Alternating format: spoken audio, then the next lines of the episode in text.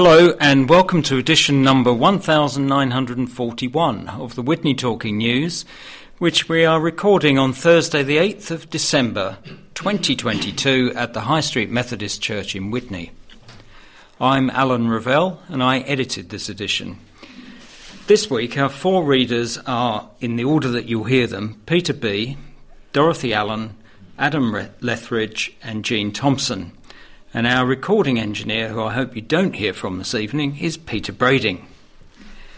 As is usual, we have taken items mainly from the Witney Gazette, plus a sprinkling of items from the Chipping Norton News and from elsewhere.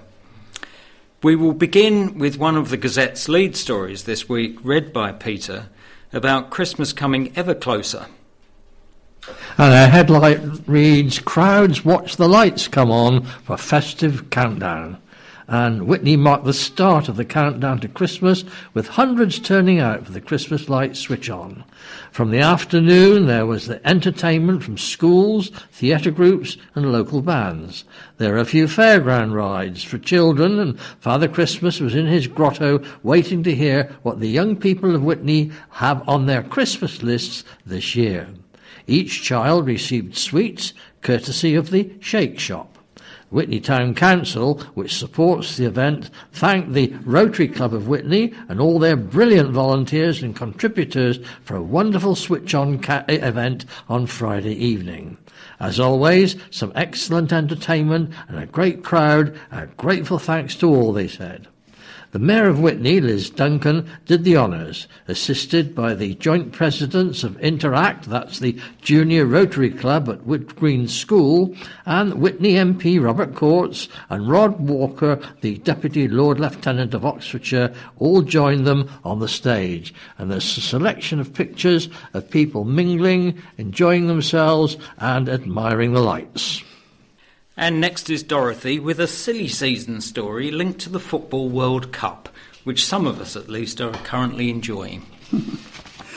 the headline for this one is Psychic Alpaca Alfie ready to make call on World Cup.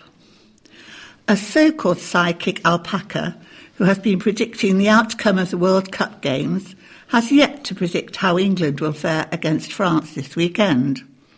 Furry football pundit Alfie who lives at Fairy Tale Farm near Chipping Norton, has been choosing flags on feeding stations to indicate who will win each match. And his keepers believe that he can match the legendary achievements of Paul the Octopus, whose accurate predictions in the 2010 World Cup brought him worldwide attention as an animal oracle. Alfie, who is 10 years old, shares an enclosure with fellow alpacas Horace and Hagrid, and is considered one of the brighter animals at the popular family attraction. Owner Nick Laister, who looks after him, said, Alfie is one of our smarter and more responsive alpacas on the farm who has an abundance of common sense. So if I was pushed to pick an animal to make the right decision, it'd be him. He seems so clever that at the start of the World Cup, the staff decided to put his fortune telling abilities to the test by draping flags on his feeders and getting him to choose which one would win.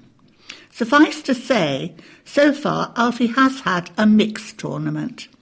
He appeared on ITV's This Morning with Mr. Laister to show off his skills and correctly predicted Wales would not make it out of the group stages. Alfie also reckoned England would defeat Wales. But then he predicted England would lose to Iran in the opener, prompting football fans to take to social media.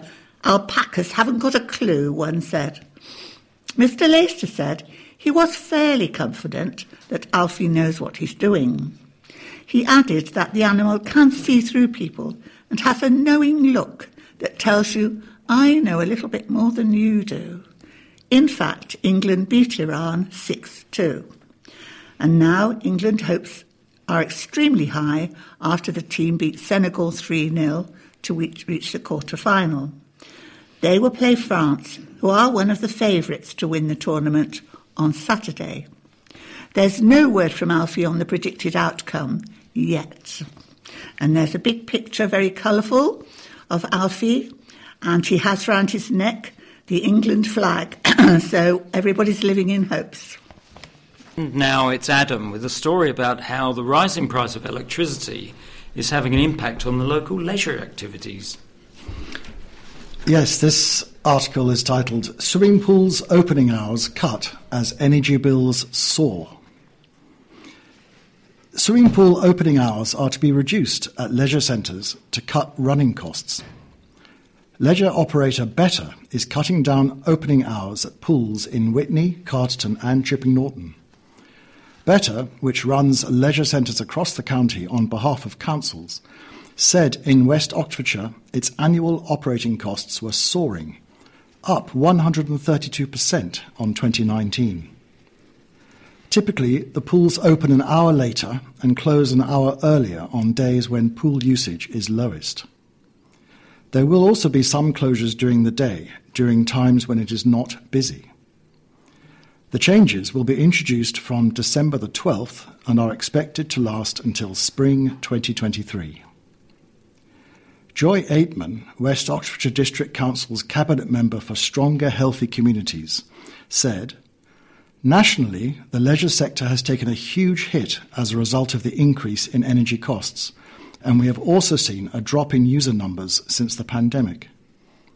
Small reductions in the opening times of the swimming pool at times when very few people use them will help to reduce energy costs. We will continue to keep the pools open for all of our swimming clubs and for our lessons. We are working with Better and consulting with residents through our budget survey to identify measures to reduce costs and increase efficiency to help protect our leisure services. And there's a picture photograph with the article, which shows a very inviting looking Chipping Norton swimming pool. And finally, in this first round of stories, it's Jean, with a pledge by our county council to press ahead with a major project despite cost concerns. And this is entitled Park and Ride Will Arrive Despite Pause of A40 Plan. The County Council has insisted a new park and ride in Eynsham will be completed despite suggestions from councillors that it should be paused during a cost cutting review of the whole A40 upgrade project. Preparatory work began on the site in October, and construction is currently due to be completed in 2024. But last week, Oxfordshire County Council's Cabinet voted to withdraw the compulsory purchase orders for the land required to progress the HIF2 A40 Improvements Programme.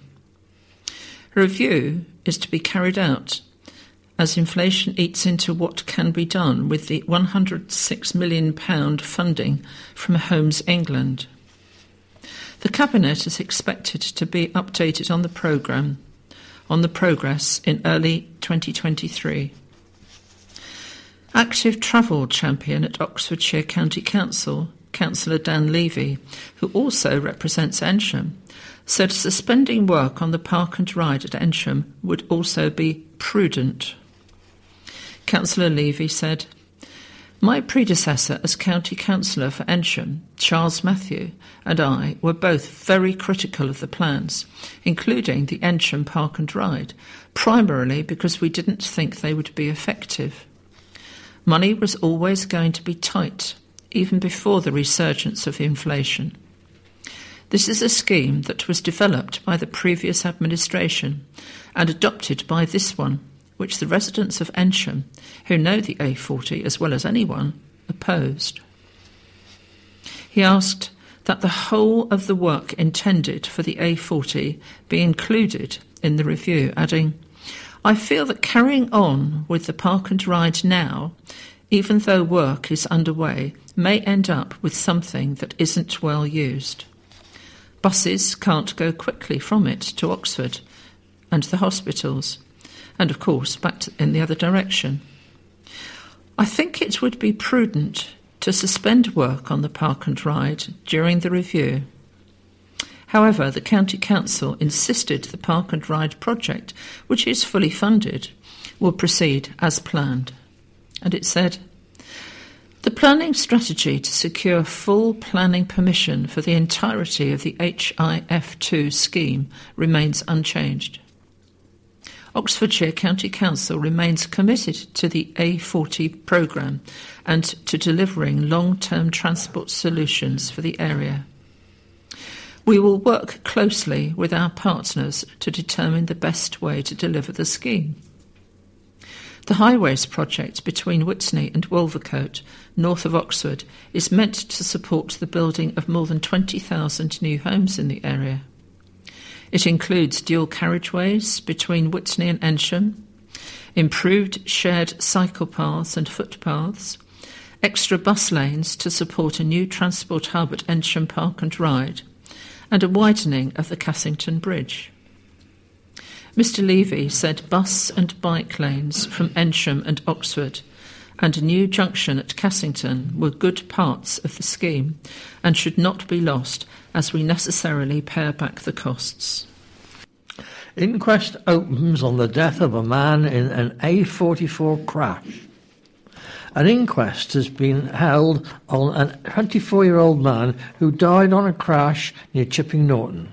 Dylan Moyse, his silver Audi TT, came off the A44 at Crosshounds Hill at around 7.50am on Sunday, November the 20th. Oxford Coroner's Court heard that Mr Moyse's death was pronounced by a South Central Ambulance Service paramedic shortly after 8.20am. A post-mortem examination found that the cause of death to be severe head injuries. Senior coroner for the county, Darren Salter, recorded that Mr. Moyes was a technician who, at the time of his death, lived in Spring Street, Chipping Norton. He was born in Zimbabwe in 1998, and a full inquest will be held on April the 5th. Following Mr. Moyse's death, Thames Valley Police asked for any witnesses to, for the, uh, uh to the crash to come forward. And Sergeant James Sermon said, I would urge any motorists with dash cams to check any footage in case it may have captured something that could assist with the investigation. The headline is Free Food Waste Caddy Liners for Households. Householders can pick up a free roll of food caddy liners to help deal with the extra waste over the festive period. The free liners are available during December while stocks last from all Oxfordshire libraries and Welch Way Town Centre shop Witney. Customers who use the home library service will be offered a roll of food caddy liners with their book delivery. All households receive food waste recycling collections from their district council. Oxfordshire County Council arranges for the collected food waste to be recycled. Although most households already recycle their food waste, the council recycles nearly 25,000 tonnes of food waste annually. It estimates that a similar amount wrongly ends up in general waste. If all the food waste that is still thrown away in general rubbish bins was recycled, it would save Oxfordshire County Council more than £2 million a year. Pete Sudbury, Oxfordshire County Council's Cabinet Member for Climate Change and Environment, said, the best thing people can do, especially during this cost of living crisis, is to minimise the amount of food that gets thrown away. Where that's not possible, home composting or recycling food waste using the curbside collection really helps to reduce the impact of waste disposal on the climate. Our next article is another football one, but rather closer to home than the Qatar World Cup and no alpacas in sight on this one. And the headline is Footballers want councils to keep up in pitches goal. Football teams in Witney have achieved their goal of getting new pitches in the town.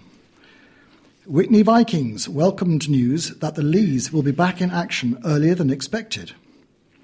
In September, the club raised concerns after the town council said that the ground where the girls' teams are based became too hard and unsafe to play on. Now it has said it is able to open up a portion of the field for football earlier than expected. It has also invested in a shockwave machine to carry out more frequent decompaction work on all of its pitches. This comes as West Oxfordshire District Council's Cabinet adopted a new playing pitch strategy and a dedicated member of staff to deliver it. Chair of Witney Vikings, Steve Bott, said, Now we need action. No more passing the buck, history lessons, or politicking. Witney needs more grass pitches and a second artificial turf pitch facility, and it needs them today. He said interest in the game, particularly for girls, had been soaring since the Lionesses won the Euros. The situation was bad five years ago. Now we are in a facility crisis, he said. At Witney Vikings Youth Football Club, we have a waiting list of around 100 boys and girls and no capacity for developing new teams. He said the club had been overwhelmed with acts of kindness and support from within the community. Using portable floodlights, teams had been able to train at schools, surrounding villages, and also Witney Rugby Club.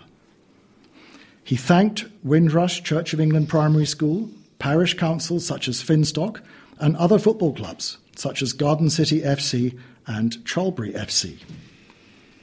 Special thanks to the Henry Box School and Hailey Church of England Primary School for use of their grass pitches, and Witney Rugby's FC's Robert Fisk, who has provided a weekday training venue for two of our under 10 teams. We are using a set of portable floodlights purchased two years ago, bought as a stopgap while we were waiting for the new Witney artificial turf pitch to be built. He added, Witney Vikings Youth FC is non partisan. Credit to those community leaders who have engaged with us respectfully and visited our tiny Vikings and Witney Wildcat squads. Witney has a long and proud football heritage. Football clubs are providing a great service to the community thanks to the efforts and hard work of many amazing volunteers. Now we need our local facilities to catch up and keep up. This piece is entitled Hunt for Man After Teen Touched in Park. A manhunt is ongoing after a teenage girl was sexually assaulted in a park.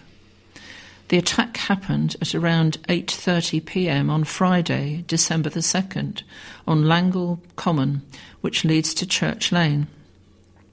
The victim, a girl in her teens, was walking along a path on the common, coming from the direction of the town centre. An unknown man followed her and touched the girl inappropriately over her clothing. The offender is described as a white man in his mid 20s to early 30s. He is of stocky build and has a brown beard and hair. He was wearing a grey tracksuit with a hood up and a black coat.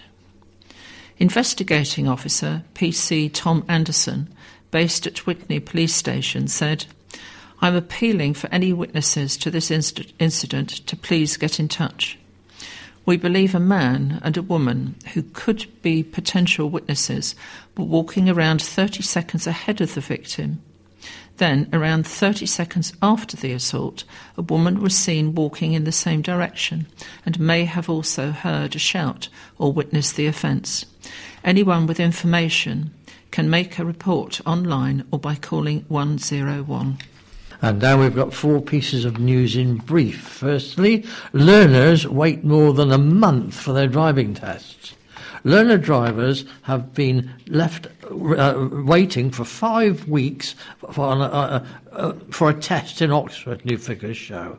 The coronavirus pandemic saw waiting times at test centres across Britain shoot up and new figures from the Drive and Vehicle Standards Agency obtained through a Freedom of Information request show that learners waited for five weeks to take their test in Oxford up until the end of March. And that's just within the government's six week target.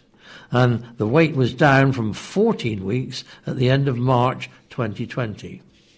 And the second piece of news all about food, and it says that there are food places who are getting five stars in our area. Eight food establishments across Oxfordshire have been given a five star food rating from the Food Standards Agency. A food hygiene rating reflects the standards of the food hygiene found on the date of the inspection by the local authority. Company Dewin's Women's Two Women in Burford was rated five stars, along with Brown Cow Events and Quince and Clover in Chipping Norton. And then the Bull Inn in Sheep Street in Chipping Norton was also rated five stars, along with Little Sandy's in Langdale Court in Witney, and the Blind Tiger in the Market Square Witney, and the Falkland Arms in Great Tew, Chipping Norton. A takeaway in Witney was also rated five stars, and that was the American Pizza in Corn Street. And our third piece of short news Hall's new seating goes in. Renovation of Witney's Corn Exchange is in the final phase, and re- uh, and, and, retractable uh, tiered seating is about to be installed in the main hall. The seating will accommodate around 130 people, and Witney Town Council has funded the £69,000 cost with money set aside for the refit, plus a community facilities grant from West Oxfordshire District Council. Owen Collins, the chair of the Corn Exchange Working Party, said, This is a massive milestone in our journey to return the Corn Exchange to an affordable, accessible arts centre. And finally, drink, drive, crash, arrest. A 24 year old man from Witney has been arrested on suspicion of drink driving and leaving the scene of an accident. People said that a BMW left the road and crashed through the wall of a bridge on Bridge Street in the town on Sunday. Question mark Chippy's Roman town. The ancient Roman origins of Chipping Norton are set to be revealed for the first time.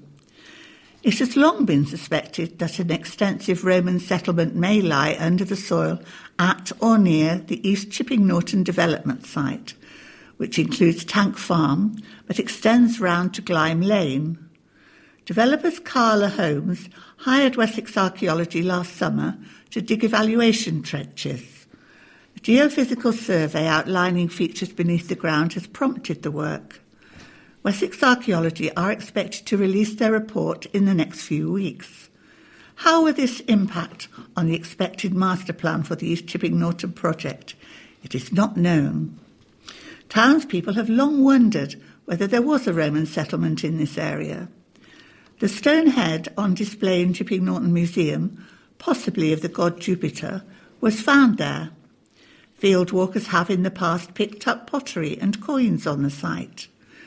Now the priority is to ensure there is protection for the town's heritage at this important site, said Pauline Watkins, Chipping Norton Museum curator.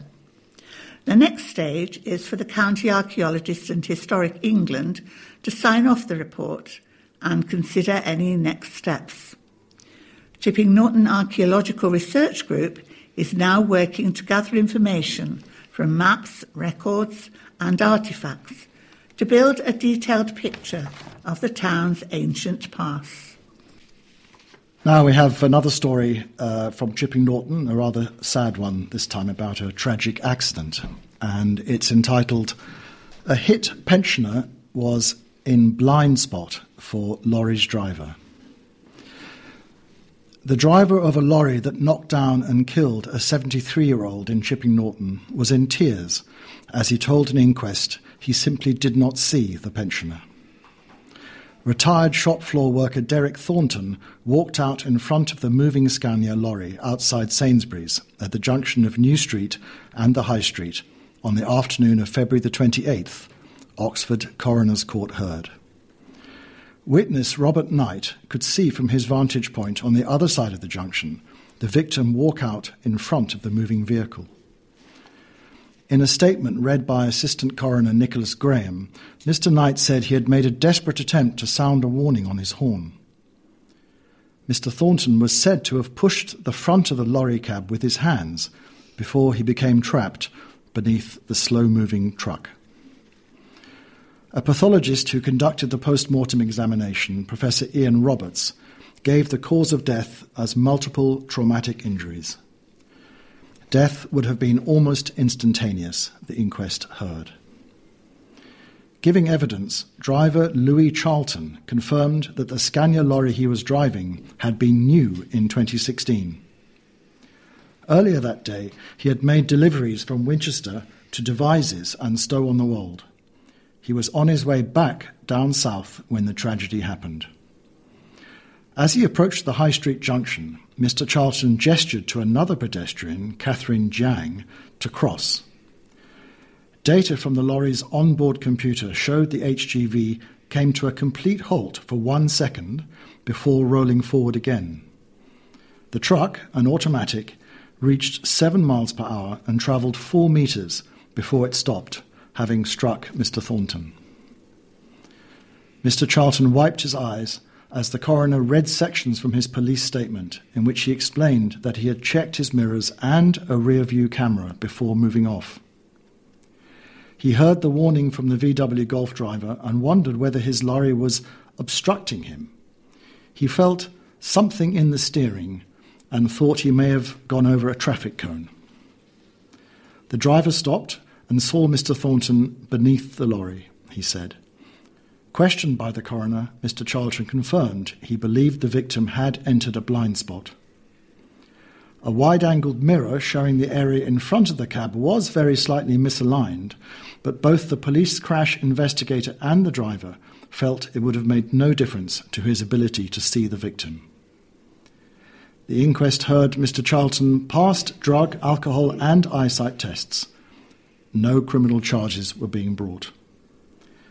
The assistant coroner recorded a conclusion of road collision related death, and he expressed his condolences to the family. And the accompanying photograph shows the lorry at the scene in Chipping Norton, and it's credited to Ed Nix. And now for our reflection this week. Uh, this uh, this one comes from Mrs. Penny Fowler, who's from Long Hanborough and a local preacher with the West Oxfordshire Methodist Circuit, um, and she's going to talk a little about Advent. She would say it every year. It's only three months to Christmas. 25th of September. It was my mother's birthday, and I guess it was a reminder to start the annual planning. Was it panic? But it did seem that there was always a lot to do. My children say it to me now. It's become a family joke. Only three months to Christmas, said each year on their grandmother's birthday. There's no way that I'm even going to think about Christmas in September. But each year, I think that this is the year when I'm going to be really well organised. I have my list Christmas jobs 2022, something like 18 tasks on it. I like to feel that takes away the worry. But I'm not so sure, really. Write the cards but then I have to buy them first. I think I should enjoy writing the cards, remembering friends far and wide, thinking, of enjoyable times past. But faced with the list, the piles of cards, updating address lists, I really don't enjoy it as much as I feel I should. Next year, next year, I'll be really organised and start earlier so that I can write more than hope you're well. The cooking. Now, that was when my mother really did seem to panic. She was a good cook. Her cakes and mince pies did what they should do and tasted good. But all the ingredients had to be carried home from the shops. We didn't have a car. It got better when my parents bought a freezer the Christmas cake. Now that was something. The fruit had to be washed and dried and weighed and laid on plates ready for the bowl. Did other children take the sultanas to eat like we did? We were always caught and we were in trouble. Now, our daughter comes each year to make a cake for us. She's done it since her school days. She takes over the kitchen with her music and list of instructions. The kitchen smells wonderful with the scent of spices and the warm cake. I stand in the marketplace in the town. Is it far noisier than usual? Small children crying is all too much. Slightly older children now out of school and grumbling. They are tired and hungry and want to go home. Shopping is not what they want to do. Very cross parents and grandparents and carers. It's all too much for them, too. There's the sound of carols, too many jingle bells, and now voices calling out. There are fish and meat and vegetables and bread to be bought from the market. Trees, too, now. It's so cold and windy today. How can anyone stand for so long in the cold? That lad is selling the big issue. Occasionally, someone will stop and talk and buy his paper. I hope he has somewhere to go, warm to go at the end of the day. The days passed, and my list is getting shorter as the preparations get done. Why did I worry? It all gets finished in the end. And what doesn't get done? Well, never mind. But wait, is there food enough for everyone? And what do I cook for the vegetarians? More questions. And then it is Christmas Eve, and we wait for the midnight service to begin.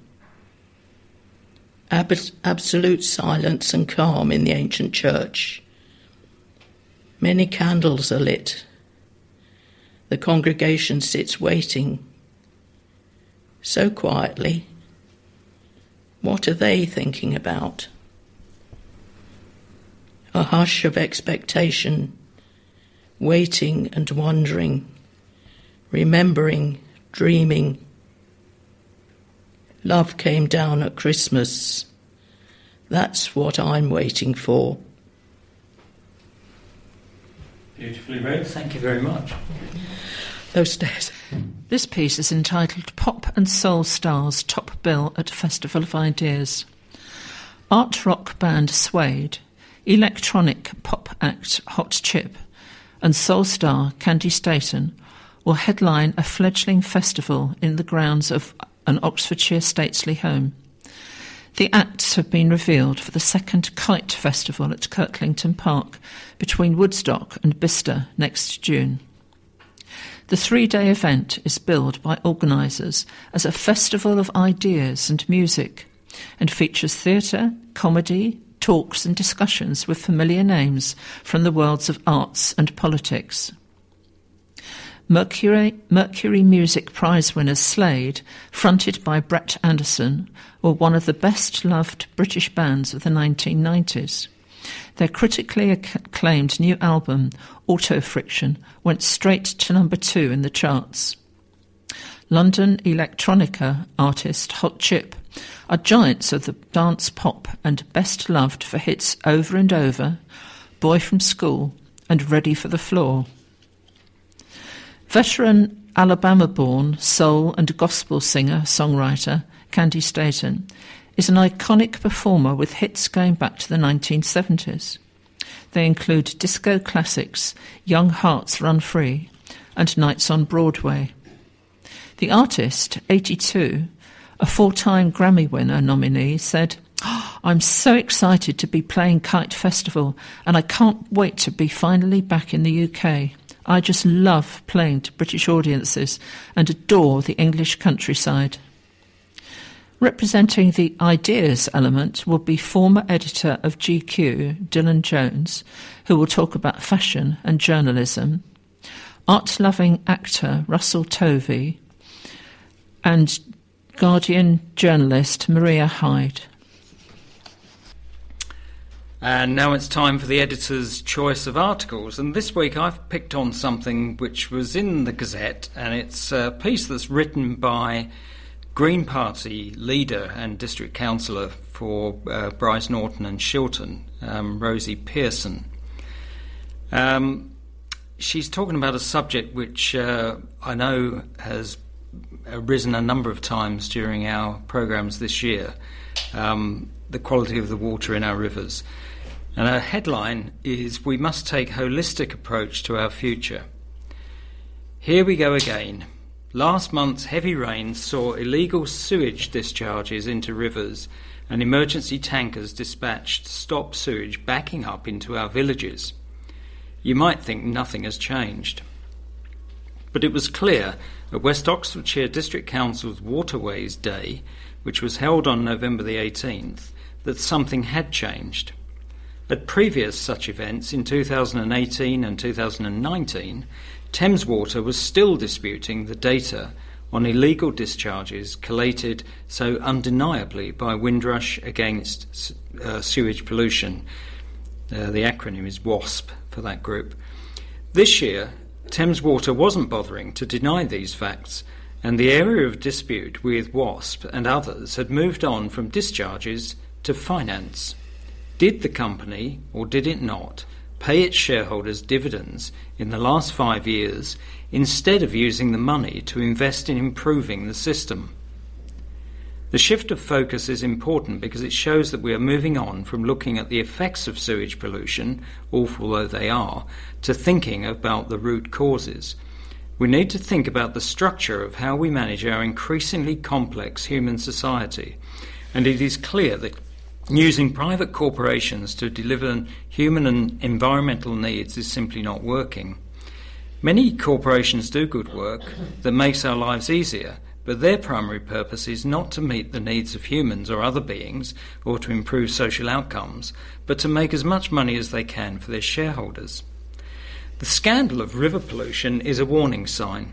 Rivers are beloved features of our landscape a metaphor for life as they rush or meander through cities, towns, and fields, connecting communities and reflecting back to us how well or badly we are dealing with the detritus of our existence. When they are visibly polluted, we are shocked. Neither people nor fish like swimming in excrement. But the global mindset that has led to this sorry state is the same one that destroys rainforests for ranching, fails to respond with adequate urgency to either the causes or effects of a warming atmosphere, and continues to build poor quality housing with inadequate insulation. We must not apply the same extractive philosophy to our future solutions. That is why the massive solar farm proposed to cover a thousand hectares of Oxfordshire should have community benefit and control built into it from the start and not function primarily as another source of profit for private companies.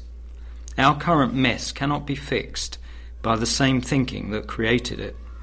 Let's start by boldly describing the world we want without fear of being branded naive or idealistic. A better world really is within our grasp as long as we take a holistic approach. The catchment wide partnerships that connect natural flood defences, soil friendly farming, nature recovery, and cleaner rivers, for example, are showing the power of joined up thinking efforts. In ecological thinking, everything is connected. Interesting words, I thought, from Rosie Pearson. Next, we have our weekly quiz. Uh, first, the questions and the answers from last week. Uh, the questions were set by Nigel James, and they were a mixed bag. And I would uh, be very happy for our readers to chime in with the answers as soon as I've read last week's questions back, and you at home can uh, check to see how well you did. Question one was Which US female singer with an English sounding name had a solo hit with Heaven is a Place on Earth? Anybody know?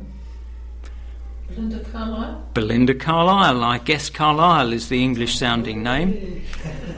Um, second question What name is given to a moon that is between a half moon and a full moon? And don't say three quarter moon, anybody? Anybody know? Mm, not going to get it, I'm afraid. It's a gibbous moon. Yes. Question, th- we're all wise after the event here. Question three, other than being Russian leaders, what else did Lenin and Putin have in common? It's a bit simpler. Well, there may have been. I think that is correct, isn't it? Former KGB. I'm not sure about Lenin, but there is a simpler. There is a simpler thing that connects them. And that's their first names, Vladimir. Um, this one will test your uh, knowledge of the French language. What type of soup took its name from the French for cauldron? Anybody know? Potage. Well, I didn't know this, and my French, I didn't do very well beyond uh, O level at school with French, but uh, the answer is chowder. And the last question from last week um, scrapie is a disease affecting which animal? Anybody know? We're having a bad day here today. Sheep is the answer.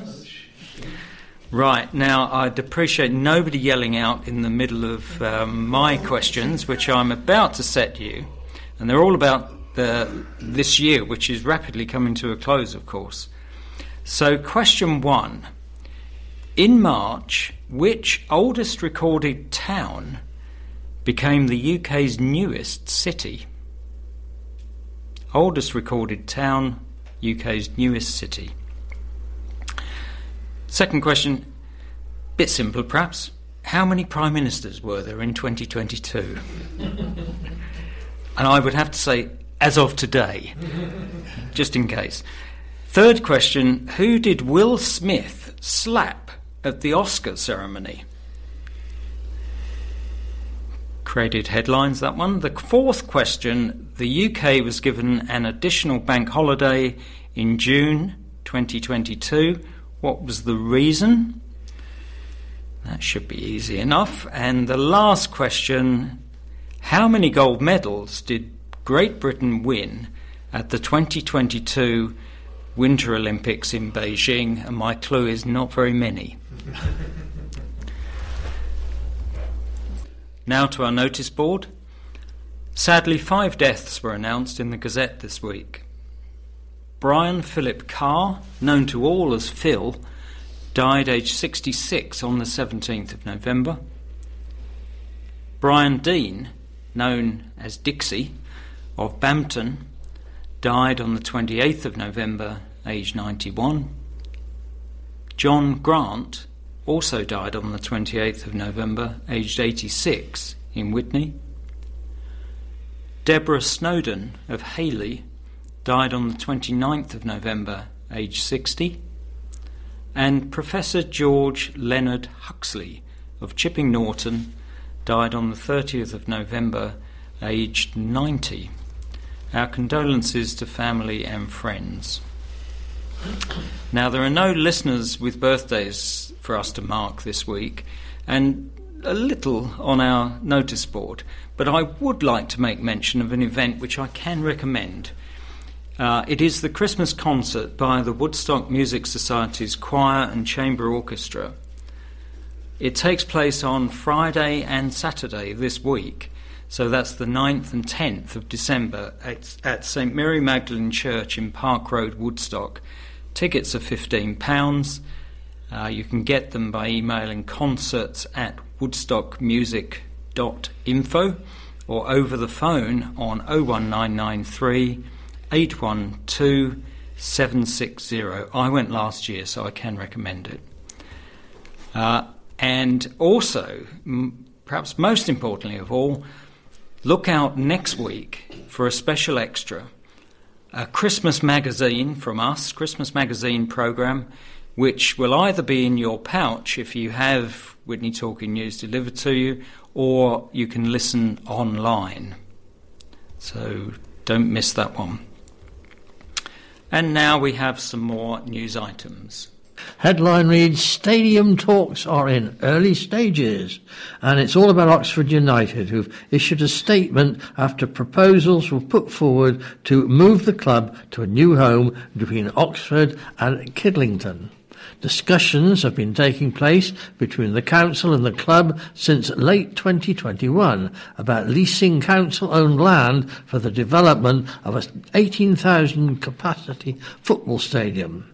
A site at Stratford, Strat, uh, Stratfield Brake, better get that right, Stratfield Brake on the edge of Kidlington had initially been proposed by the club, but the council said there were considerable challenges with officers now proposing a location south of Kidlington, roundabout west of Banbury Road and east of Frieze Way, close to Oxford Parkway railway station. The League One side has confirmed that the club is in preliminary discussions in regards to the alternative site for the stadium. An Oxford United spokesperson said that Oxford United continues to consider any viable site for their proposed new stadium, and they can confirm that the club are in preliminary discussions regarding a potential alternative site for their proposed new stadium, located on the land to the east of Freezewood, south of Kidlington Roundabout.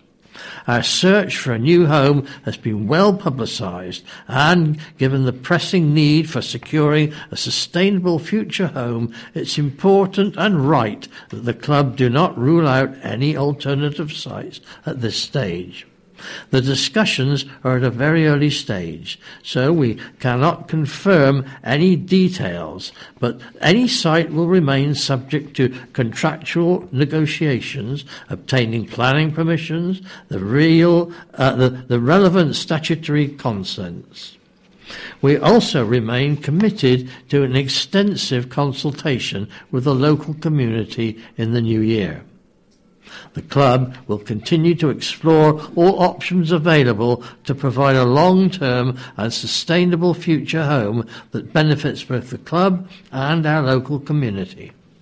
Given that the dwindling time frame available to us and the interest from fans, local residents and the wider Oxfordshire community, it's imperative that a decision about a preferred site is resolved as soon as possible the decision about whether or not to enter into formal negotiations with OUFC about the lease of land will be taken in public at a cabinet meeting on the 24th of January. the headline of this story is Friends Start Fund for Teen Hit by Car. Friends have launched an appeal for a schoolgirl who has emerged from a coma after being hit by a car in Witney.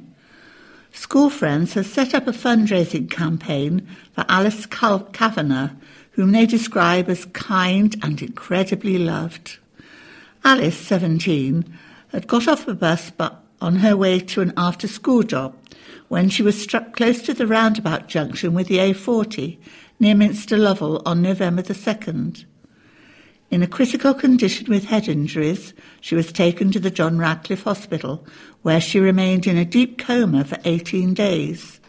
She awoke on November the 20th. Now, friends at the Marlborough School in Woodstock have launched an appeal to help her rehabilitation. Ava Marsh, 17, said, What made me start the appeal was when I visited her in hospital, she was in a coma, and it was really distressing how powerless I felt. I felt I could not console her family. They were very, very upset. To be honest, they were just happy she was alive. Her mum was crying throughout my visit, and I could not comfort her. She added, Alice was going to her after school job, got off the bus, and ran across the road from behind the bus, where she was hit. She had several serious injuries, including damage to her head. It's described as a stage two diffuse axonal injury and it means her quality of life, if she fully wakes up, will be altered and she will require extensive rehabilitation and care. I think it means there's damage to a connection with neurons, it's damage to the brain. However, Alice's team of neurologists tried a new drug on her, and on November the 20th she woke up. It's amazing news, and her family are elated, said Ava, but obviously it's quite seriously affected her life. She's not in school, and obviously this will be a huge thing. She did apply to Oxford and some other good universities to do physics or maths, but I don't know if she got as far as her interviews. We're in the sixth form in our final year, and she'll probably have to retake the year. Ava describes her friend as intelligent and kind with so much potential. She said, Alice is a bright and courageous person and is incredibly loved at Marlborough. We miss her dearly and know that she will be fighting hard to learn to live normally. Alice's sister and family are by her side, spending much of their time with her in the hospital. Ava said, We have launched this appeal to help her family with transport and care costs related to Alice's care in the ICU. We also want Alice to have funding to help her catch up with her studies and help her compensate for not having income from her job. She added, Please donate whatever you can for our wonderful friend and thank you for your kindness. Thames Valley Police said no arrests have been made and a police investigation is ongoing. Now, we all love a good pub lunch or a pub supper, and this article is talking about three Oxfordshire gastropubs that have made the Sunday Times list of 100 best places to stay in Britain for 2023. The Royal Oak in the picturesque West Oxfordshire village of Ramsden has served as a coaching inn and public house for almost 250 years and was given a sympathetic facelift when it was bought by locals Notting Hill film producer Tim Bevan and artist Amy Gadney two years ago. The Sunday Times reviewers said, quote, their refurbishment has produced interiors as effortlessly alluring as Julia Roberts and as pretty as the pictures in their revolving art exhibitions. The kitchen's elevated pub grub includes bavette steak, and the rooms come with four poster beds and roll top baths.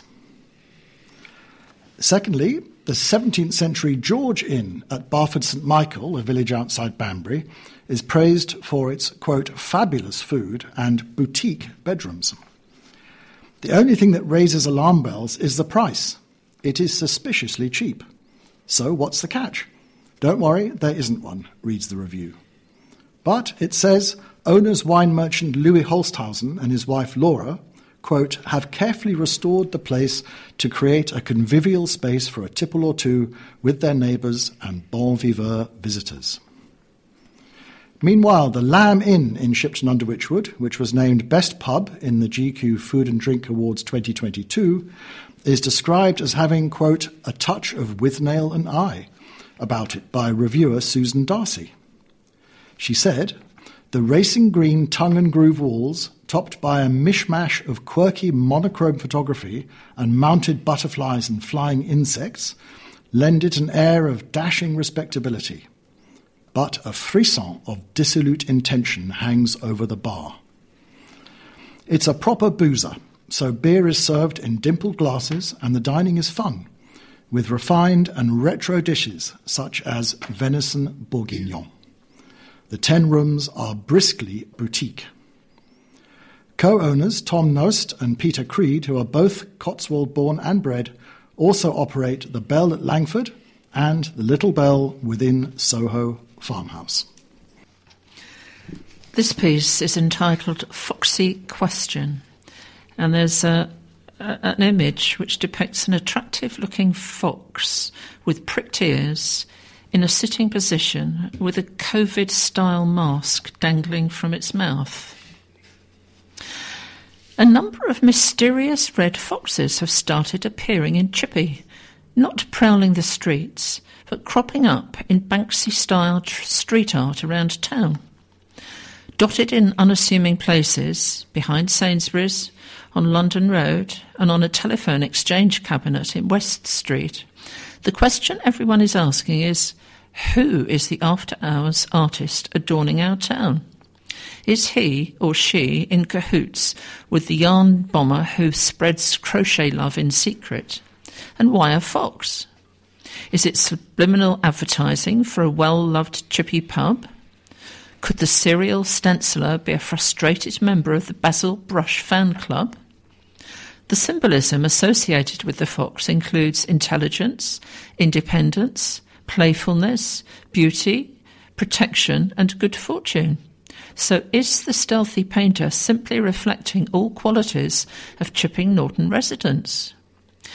While speculation is rife, the artist's identity remains a mystery. The townsfolk are well and truly foxed. Well, I didn't think we'd get Basil Brush into our programme, but we did, and that completes this edition. We hope you enjoyed it. Our thanks go mainly to the Witney Gazette and to the Chipping Norton News for the articles we've used this week.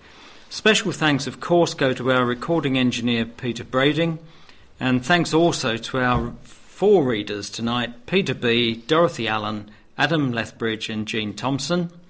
Our admin team this week is Teresa Hayes and Francis Ashling, and our copiers and packers are Nigel James and me. Goodbye from me, and I know our readers would like to say goodbye to you, so here we go. Goodbye. TNF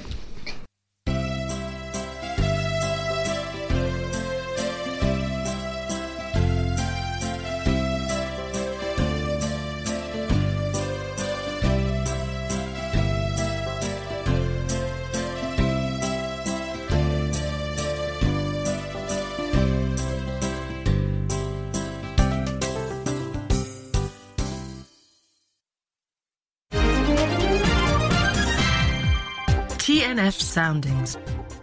Features from across the UK.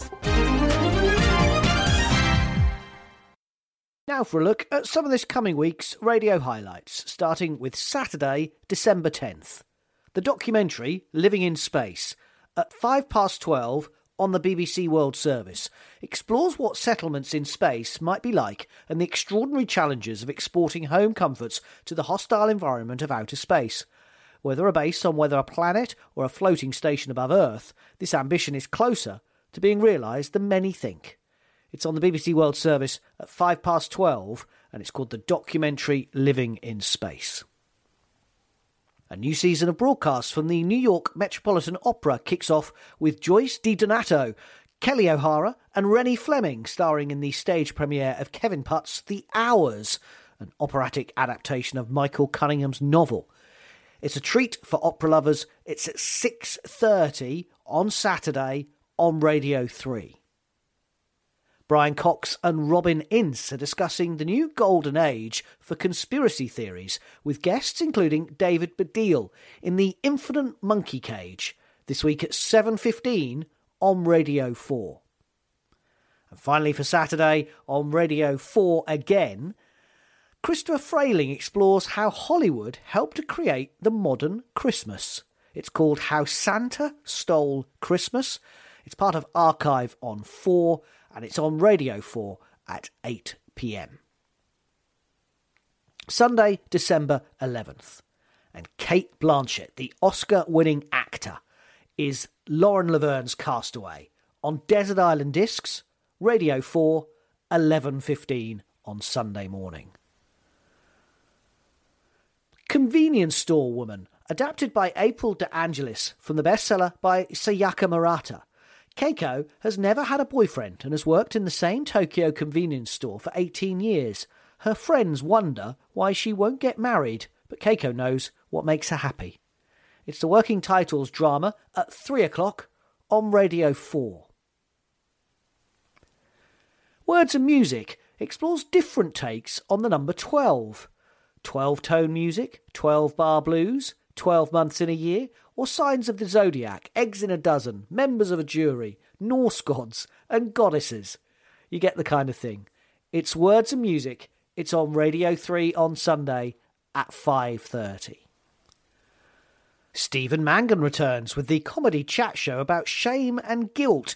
This week with actor, writer, and illustrator Jessie Cave. Yes, it's the new series of The Confessional. It's on Radio 4 at 7.15.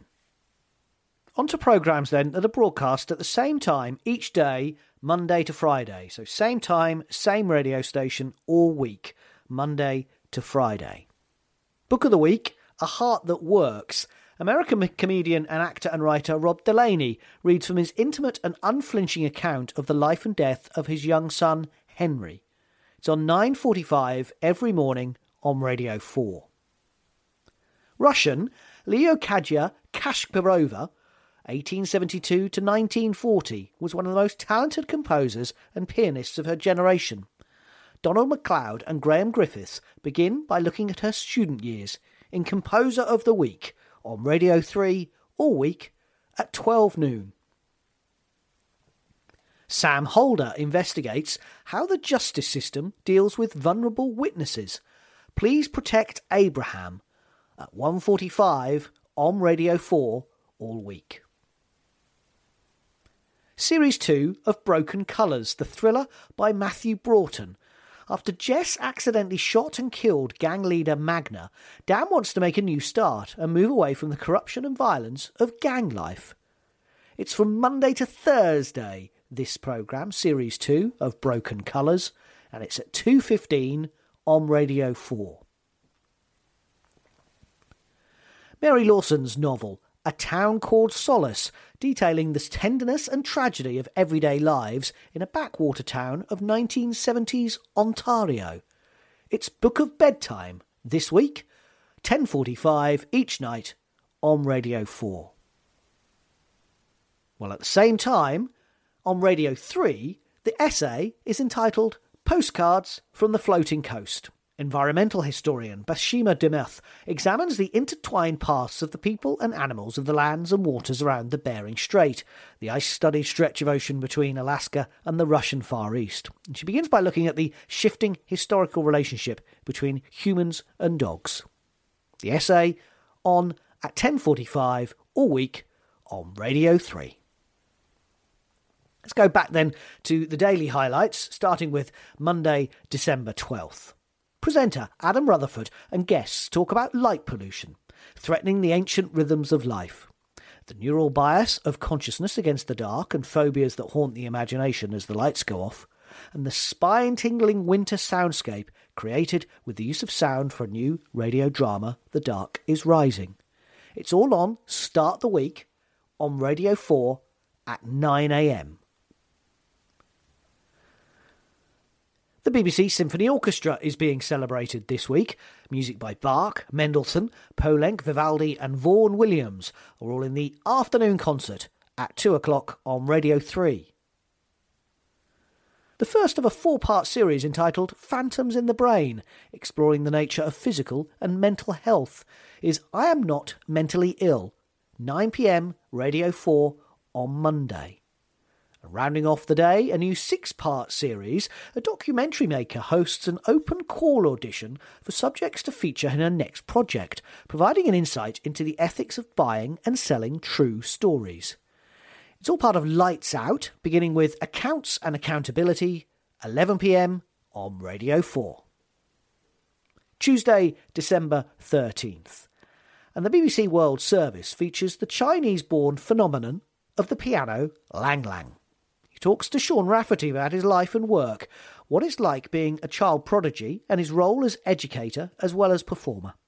In the studio is at 11:30 a.m. on the BBC World Service. In Laura Barton's Notes on Music, the music writer is joined by opera singer Roderick Williams and Matt Berninger of rock band The National to talk about the baritone voice. Again, it's on at 11:30, but this time on Radio 4.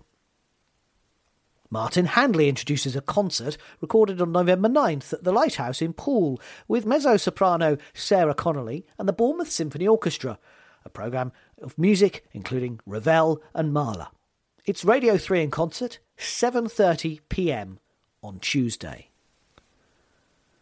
While the comedian Rhys James explores two opposing sets of opinions in a two-part series, adopting a liberal perspective on issues such as sexuality, gender issues, environmentalism, and social media.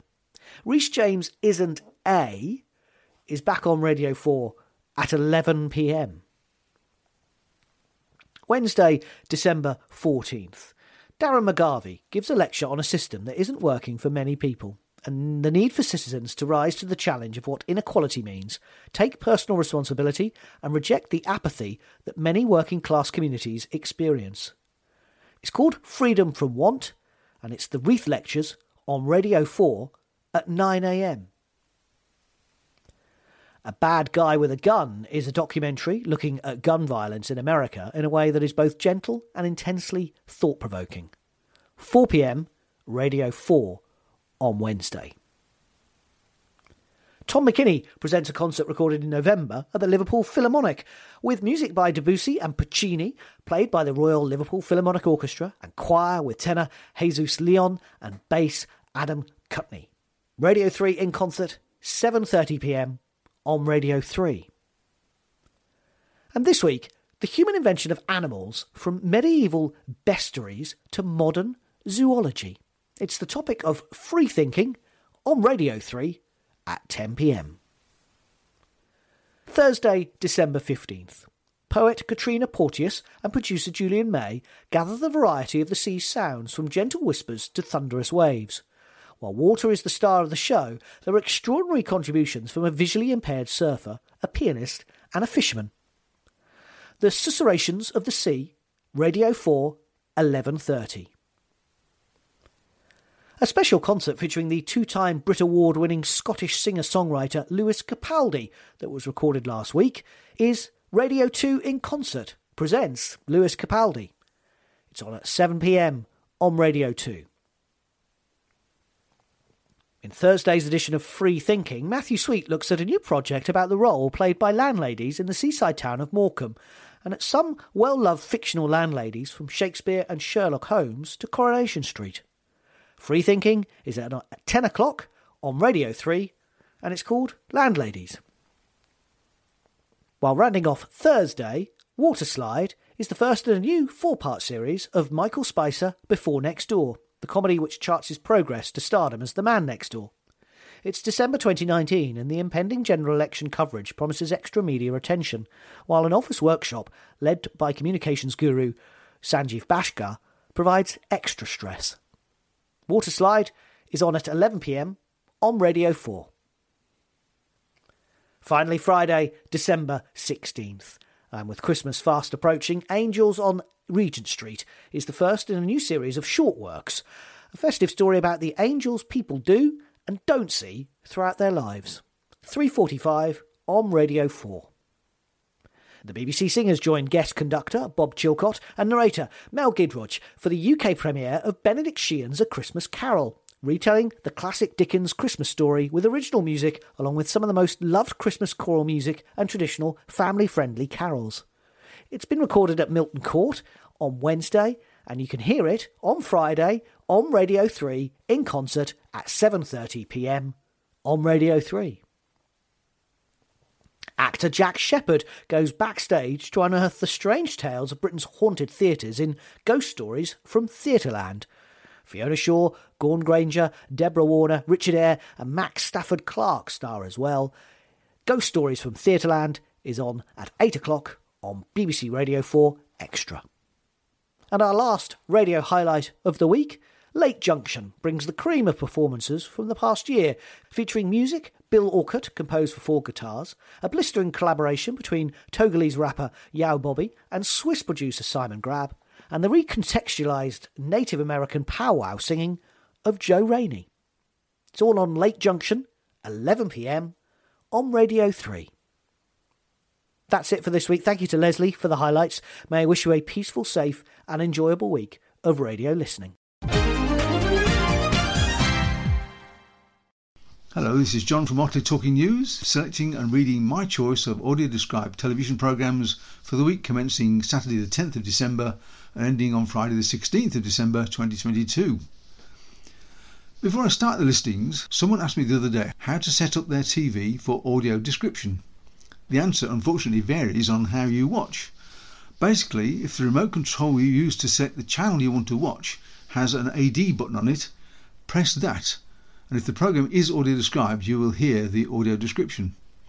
If it doesn't have this button you'll need to press the menu button then follow the on-screen options until you reach those for language and subtitles and AD should be in there. I hope that helps. So let's go on now with what's on offer on Saturday the 10th of December. The football continues in Qatar, so there are still some disruption to the schedules this week. Nigella is at my table making egg tortilla pie. on BBC One at 11.30am.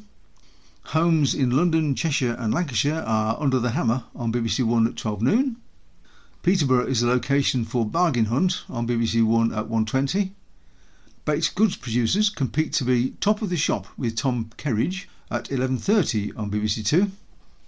A hapless teacher takes his pupils to rural Wales for a clash of Christmas choirs, but his twin brother is conducting a rival group. In Nativity 2 Danger in the Manger, this comedy drama can be seen at 4.50 on BBC Two. If BBC One doesn't show football, Thin Green Line, where pressure reaches boiling point for Jan, in Casualty, is on BBC One at 10 past 8. There are a number of films on Channel 4 from 5.20.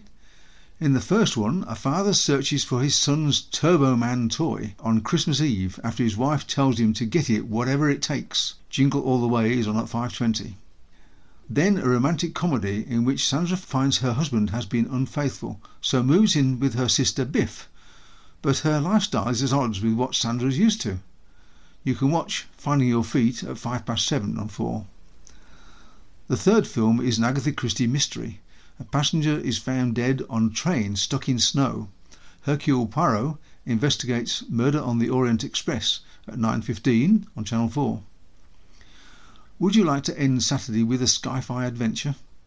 Caesar embarks on a quest for revenge after his family is killed by Colonel McCulloch. Can Caesar assassinate him? Find out in War for the Planet of Apes, still on Channel 4 at 11:25 p.m. So let's now move to Sunday the 11th. The West Midlands and Stoke-on-Trent are locations for Homes Under the Hammer on BBC One at 11:30am. Mary meets the March family at Goodwood House in Mary Berry's Country House Secrets. You can see it on BBC Two at 11:15.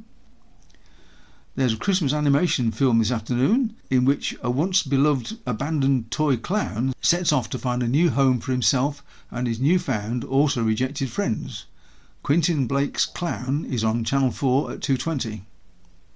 The famous clock tower containing Big Ben has been undergoing restoration for the past six years. Cameras have been following the clockmakers as they dismantle, clean and reassemble the clock mechanism. Big Ben Restored, the grand unveiling, is on Channel 4 at 7pm. James Bond devises a plan to ruin the corrupt banker Le Chiffre in a high stakes poker game. This is the evening film Casino Royale on ITV at 8.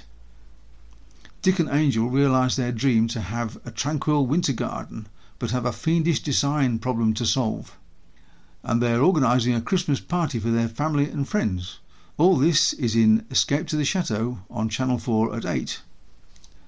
Aaron Copland, Charlie Chaplin, and the right wing author Ayn Rand are the subjects in the final part of Simon Schama's History of Now on BBC Two at 9pm. Did you like Strike the Private Detective? There's a new series which finds Strike in Cornwall visiting his family when he's asked to help a woman find her mother who's been missing since 1974. Strike Troubled Blood is on BBC One at 9pm. In the late film, British pensioners try to make their pennies go further by spending their retirement in what they believe to be a luxury hotel in India. Find out how they get on in The Best Exotic Marigold Hotel on BBC One at 10.30pm. Here's a look now at programmes that are on at the same time each weekday and all the following are on BBC One. Homes Under the Hammer at 11.15 every day. Bargain Hunt at 12.15 all week. Doctors at 1.45 all week. Escape to the Country at 3pm all week. Moving to ITV, Dickinson's Real Deal is on all week at 2pm, but if there's football on ITV on Tuesday and Wednesday, it's then on at 2.30pm. For some brain testing, Christmas University Challenge is on BBC Four at 7.15 on Monday and at 7pm for the rest of the week.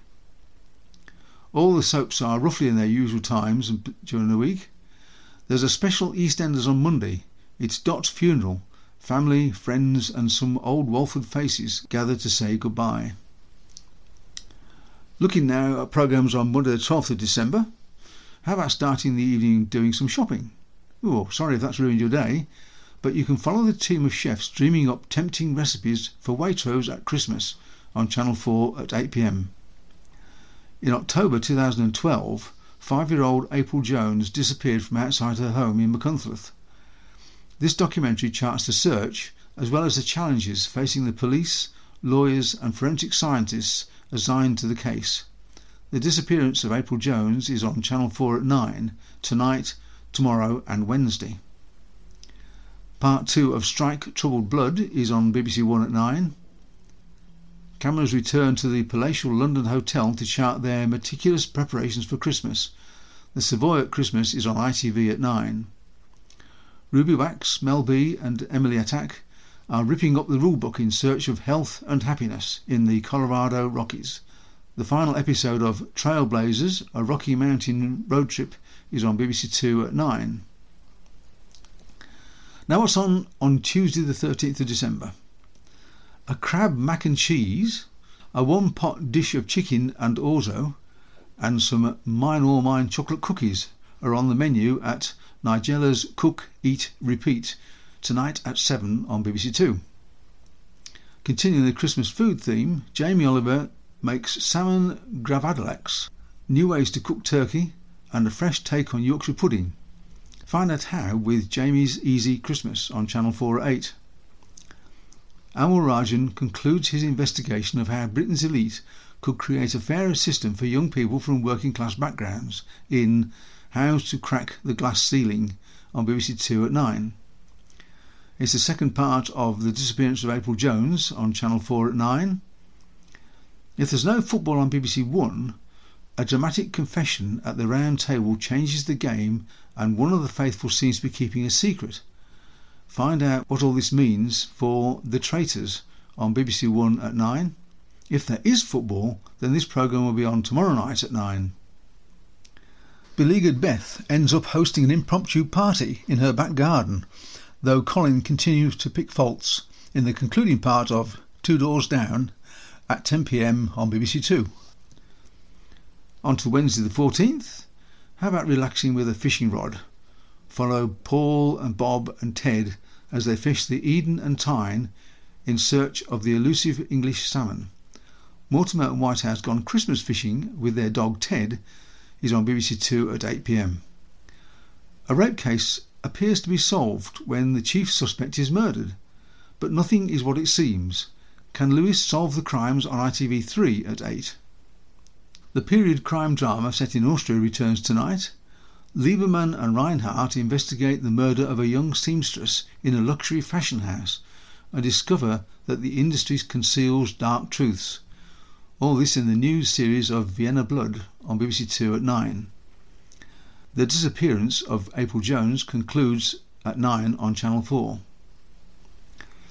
Thursday, the 15th of December, eBay is waging war on fake high value trainers. But how did American breakfast waffles transform the shoes' soles? Hannah Fry finds out when she looks at trainers on BBC Two at 8 pm in The Secret Genius of Modern Life.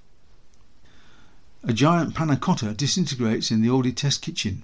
The countdown to Christmas is far from smooth for the suppliers and staff inside Aldi at Christmas. Find out how they progress on Channel 4 at 8. As new revelations come to light, Cornelia finally confronts the man who killed her son. Love, both lost and found, determined the final showdown in The English at 9 on BBC Two. As Gordon, Gino, and Fred relish making each other squirm with embarrassment during their road trips, the bloopers and blunders from the cutting room floor come to light in Gordon, Gino, and Fred The Unseen Bits on ITV at 9. If you missed the best exotic Marigold Hotel on Sunday, there's another chance to see it on BBC Four tonight at 9 pm.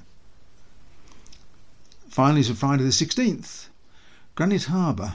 DCI Cora McMillan and the team race to extract a confession from Shay about the kidnapping of Isla. DC Davis Lindo is investigating Cleland's death. His inquiries lead to a shocking discovery. Will the team solve the case in this, the final part, on BBC One at 8? The 8th Earl of Harewood, David Lascelles, has commissioned 11 cutting edge artists to transform all the grand staterooms with art that shows their different interpretations of winter festivities. See how they get on on Channel 4 at 8pm in Christmas at Harewood House. Last night's party games have left some of the players with more than a hangover. With the round table looming, one player's decision stuns the group, changing the game for the traitors. See what happens in part 9 of The Traitors on BBC One at 9. Are you a fan of Fleetwood Mac? How about following the band as they go on tour? The documentary Fleetwood Mac Don't Stop is on BBC Four at 9. The second and final part of Gordon, Gino and Fred, The Unseen Bits, is on ITV at 9. Hope you find something of interest in my selection this week. TNF Soundings.